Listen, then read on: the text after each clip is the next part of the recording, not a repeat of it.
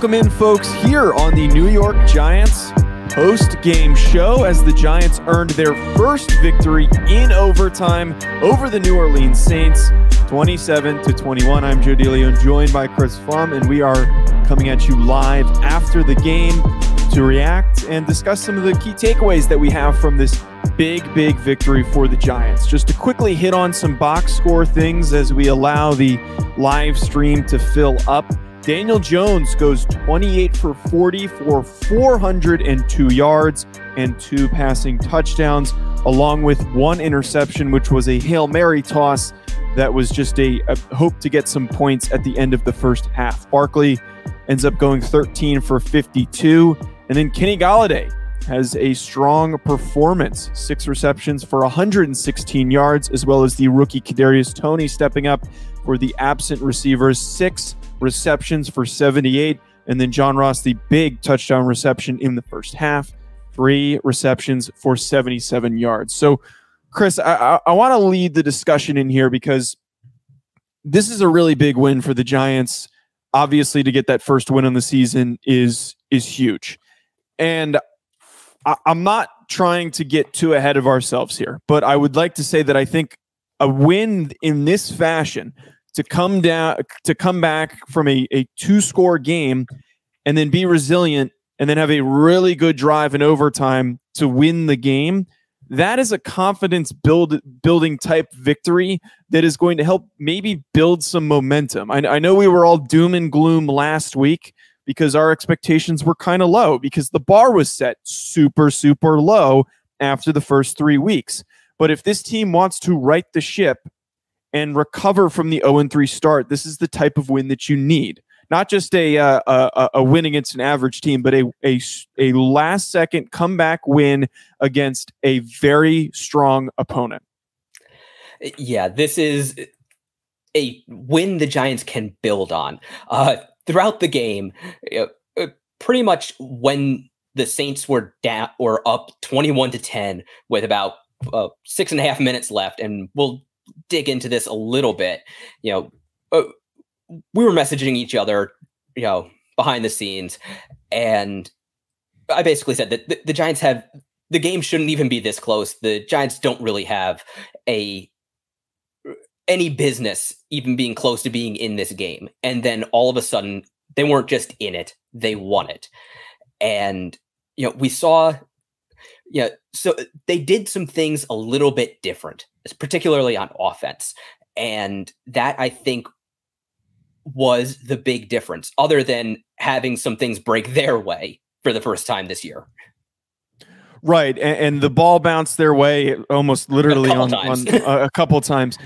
And I, I think that's why I'm I'm being very positive after this victory is because as you said, there were parts to this game where, and it, it's the total flip of what we saw in the other three games where the Giants were in positions to pull away and it looked like the Giants were going to win some of those other games early in the season, but they weren't able to maintain what they had established and they ended up relenting and allowing the team that they were facing to come back in it. The the other way kind of flips here, where the where the Giants were possibly in a situation where the Saints could have just pulled away at some point in the third quarter or early in the fourth quarter, but they stayed strong. They buckled down. They were stouter defensively, not perfect, but stouter defensively in the later parts of that game compared to earlier on and that's the reason why that they were able to win is that they kept fighting they didn't they didn't give up and you know that's that's what you need if you want to again build confidence throughout the rest of the season yeah. Now, of course, the second part of that is you actually have to build on this. This can't just be a right a fluke of a win where they stole one from a team who thought they had it won going into the fourth quarter. I mean, at that at that point, the Saints had held the ball for almost twice as much as the Giants had. They had completed something or converted something like seven consecutive third downs. They were completely in control uh, going into the fourth quarter of this game.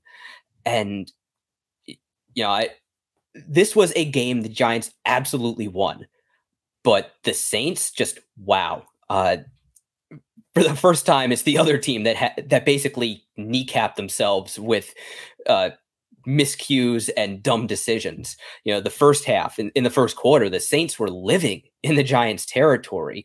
The Giants couldn't get anything going on their first two drives.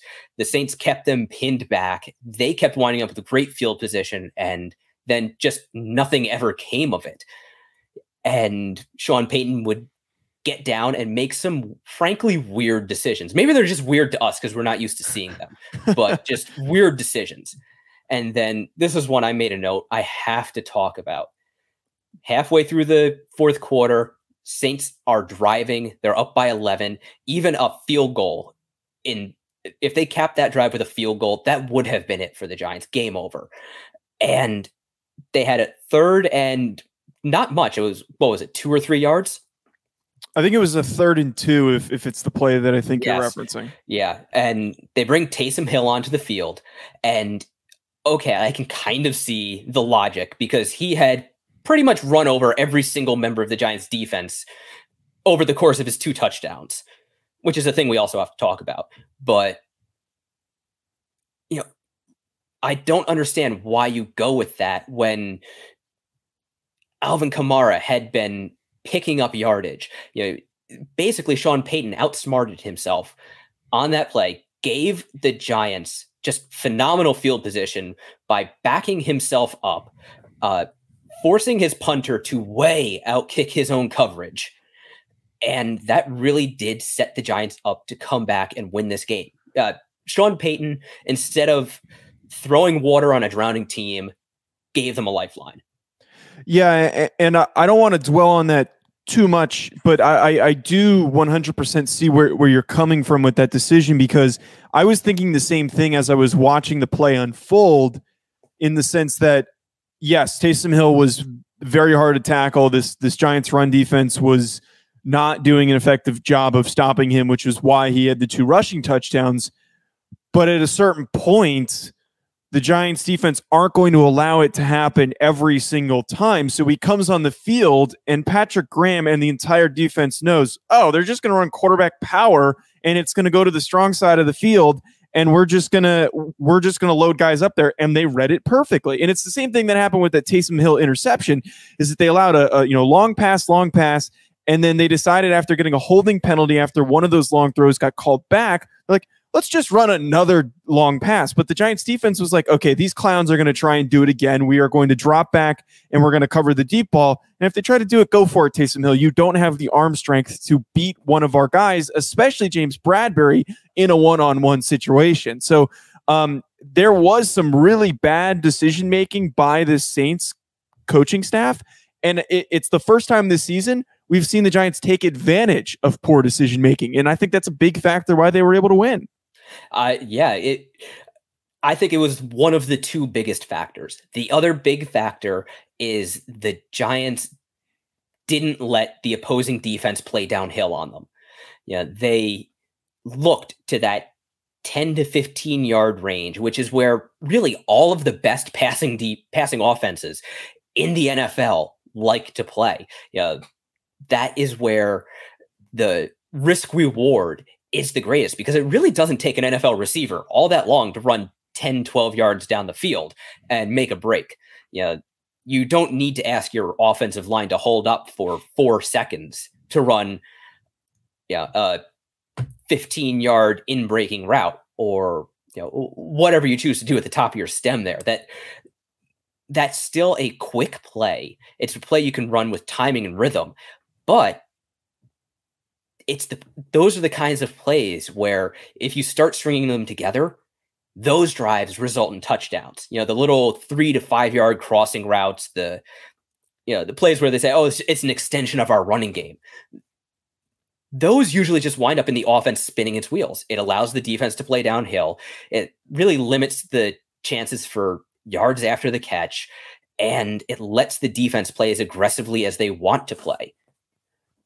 So I really want to talk about this, Chris, because I, I, think what was noticeably different is that the the Giants offense was actually able to pick up some serious chunk plays in this one. And and the other three games where the offense was anemic. The problem was is that they just were not having any splash plays. It was very, very hard for them to move the ball. They couldn't run the ball. Things were just not opening up. And it felt like the play calling was just overly conservative.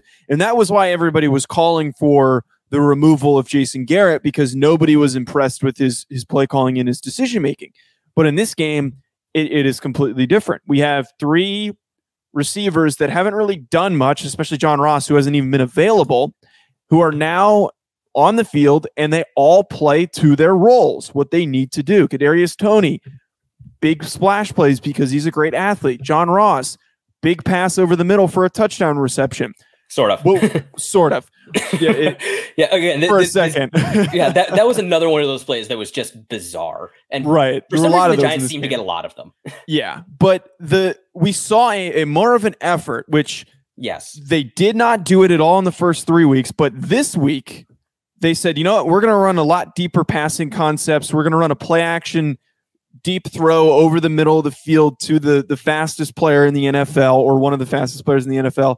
And we're also going to try and get Kadarius Toney more involved. We don't have Sterling Shepard and Darius Slayton, so we're going to just stretch the field. We're going to try and pick up these big chunk plays, these deeper routes, and it worked. It worked, and it's just proof that they can't shift off of that. They need to keep doing things like that because they're going to have more and more offensive success. It was not a great day running the football. It was only 13 rushing attempts for Saquon, but I would argue they were uh, having an easier time running the ball in this game. I think because they were able to complete those deeper passes and they weren't just stacking the box to stop short throws and also runs up the middle.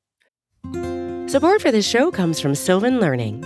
As a parent, you want your child to have every opportunity, but giving them the tools they need to tackle every challenge, that takes a team. Now more than ever, educational support tailored exactly to what your child needs can make all the difference. That's why parents have trusted Sylvan Learning for 45 years as the ultimate teammate in their child's educational journey, instilling in them a love for learning and a passion for reaching the next level. And Sylvan's Insight Assessment can identify gaps in learning and areas that could be of concern for your child. It's a 360 degree view into your child's learning that you can't find anywhere else and helps ensure that your child didn't miss something in school that might put them at a disadvantage in the future. And right now, it's the best price of the year at $29. Go to sylvan29.com to learn more and get your child's assessment for only $29. That's S Y L V A N 29.com.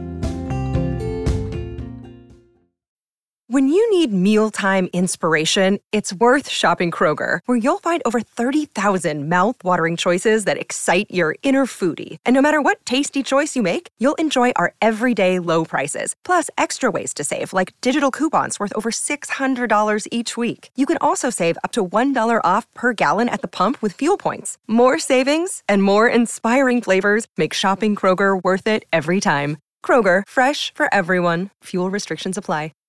It's almost like the Giants suddenly got a calendar and figured out what year it is. That, that's the way modern offense is played. You use the pass to open up the run. You look down the field as opposed to going for the death by a thousand cuts method. Yeah, the you actually use your offensive weapons as weapons and not just you know luxuries to fill time in between runs for three yards. Yeah, it's it, this is the type of offense we haven't seen from the Giants uh, in a long time. I would say. Yeah, eh, I, I didn't see anything like that last year. I certainly didn't see anything like that over the the first three games of the season, and today was a glimpse of what this Giants offense is ultimately capable of. There is no reason, and that's a good secondary that they just went against, a good pass rush that we talked about. The Giants with a really banged up offensive line, we're going to have a tough time going up against. If if that if if we can get more performances like that, there is no reason why the Giants can't throw for 350 plus yards against average to below average secondaries when they face them but they need to stick with play calling that is similar to what they did today. And it's the first time we've gotten to see it, but I'm just hoping that Jason Garrett doesn't completely revert back to what he was doing because this is potentially a step in the right direction. Yeah, and it that always is the question with the Giants. They always seem to take the wrong lessons from what really almost any situation. It yeah, Saquon Barkley had a had a big game. He had over 100 yards all told. Yeah, so does that mean they just go back to slamming him between the tackles against Dallas next week? Yeah, I, I don't well. know. so, but I think we should just take this as a good win. It mm-hmm. is a a win the Giants needed, but right now they need to take things one week at a time because their schedule from now until Thanksgiving it it's not going to let up. It's not going to get any easier. Right, and, and that's why I'm placing some emphasis on this game as being a momentum builder. Is that if you can carry some of this momentum and have some confidence, it'll help you stay closer in these games where you have to play your your interdivisional rivals. They've only played one team within their within their division, which was was Washington in a game that they should have won. So there, I, I don't think there's any reason why they can't finish the season strong, at least within playing in their division. I, I also want to not to get too you know full landscape of the season talk. I, I want to just to wrap some thoughts on the game here. You mentioned that Saquon Barkley had uh, over 100 yards total scrimmage yards. I, I felt as though he was starting to look more and more comfortable as he was getting some of those chunk plays. Like he was actually, it, it, like we said against Washington when he had that 41 yard rush, like you saw the gradually more and more of that. And he made some big plays. Like he had a really good final touchdown to win the game. He had that really good screen pass that he caught. He he had some some nice chunk plays. And I think we're gonna gradually, as I mentioned early in the season, gradually get back to that normal Saquon. I'm not to bail on him just yet, as I think a lot of other Giants fans are. I, I, we just need to be patient. The guy's coming back from a serious injury, and, and today could have been uh, a strong spot for him to add to that confidence. Yeah, uh, he's not there yet. I would say he still doesn't quite have that explosive burst we're used mm-hmm. to seeing from him. It, he does still have speed. I don't know if it's the same speed he had before. I don't have a stopwatch, and you know, but he. It seems like it takes him a step or two to get up to speed right now. Now, maybe mm-hmm. that explosiveness will come back over the course of the season. I'm sure he'll have it next year.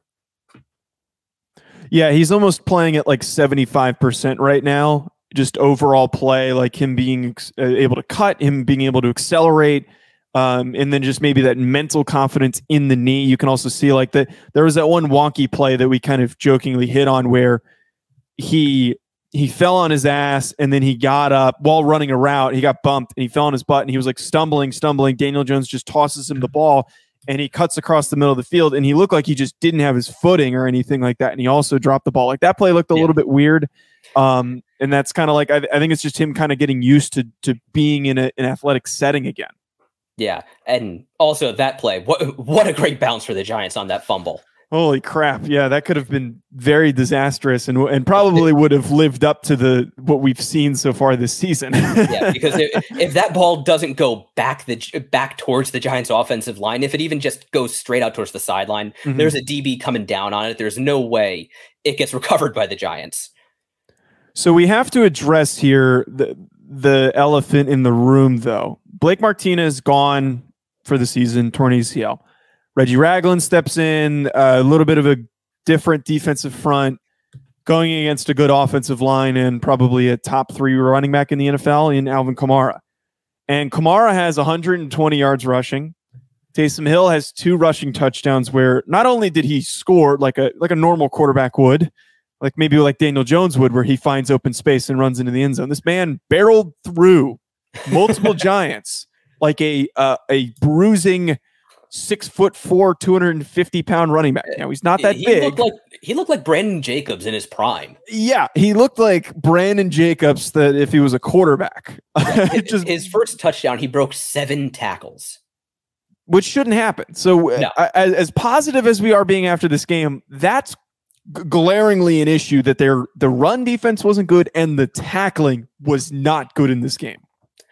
No, that that has kind of been a problem for the Giants. You know, their run defense that is that was definitely an issue and yeah, part of it is on not having Blake Martinez there to yeah, uh, come downhill and make those stops at you know the, the line of scrimmage, 2 yards past the line of scrimmage, you know, that sort of thing. Yeah, Reggie Ragland is fine. Tae Crowder is fine, but they aren't Blake Martinez as far as run stopping linebackers are con- are concerned. And yeah, I'm not quite sure what the answer is to that because the defensive front was also getting blown off the ball quite a bit. Yeah, the, the defensive line I don't think had their their best game.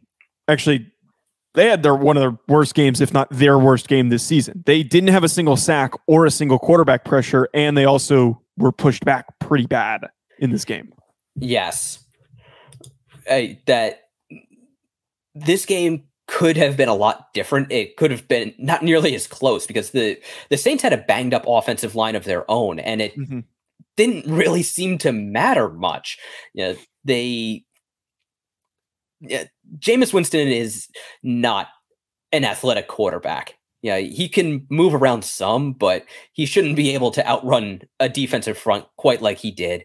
Yeah, you can't afford him as much time without pressure as the Giants did. Yeah, now they're going up against Dallas, who Dak Prescott has picked up where he left off when he got hurt. He is playing fantastic. Uh, Dallas's offensive line, it might not be quite as good as it was a couple years ago. You know, some guys are getting up there. They've had had retirements, but that's still a good unit.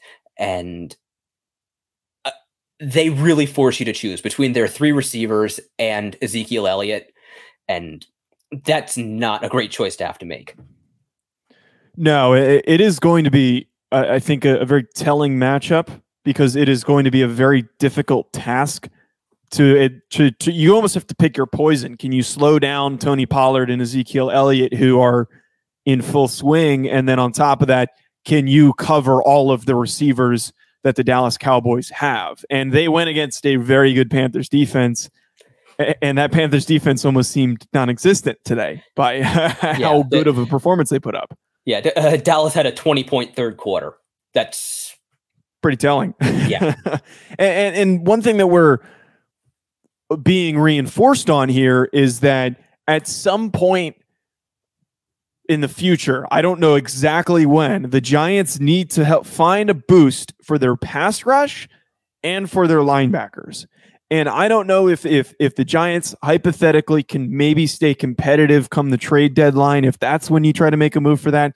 If not, you have to to draft early to just at least get a pass rusher or something because they, these things are killing them you despite their defense and, and their defensive play calling being good. Yeah, and we we've kind of been scoreboard watching with the Bears a little bit. They won as well, so both of the Giants draft picks in the first round dropped a little bit today. if only Justin Fields could have been bad today, but the Lions are much messier. Uh, I think that's a good note to wrap us up on, Chris, as we're going to be watching the tape. We're going to be coming at you with more content reacting to and and giving insight on what went into this victory for the Giants. We'll also be previewing that Cowboys matchup, which is supposed to be the afternoon game uh, next Sunday. And then we'll also, you know, have our usual college football show, and we'll probably talk a little, maybe Kayvon Thibodeaux or, or someone along those lines. But, uh, folks, thanks for tuning in for this live stream and also post game reaction podcast. Talk to you soon. Enjoy the rest of your week.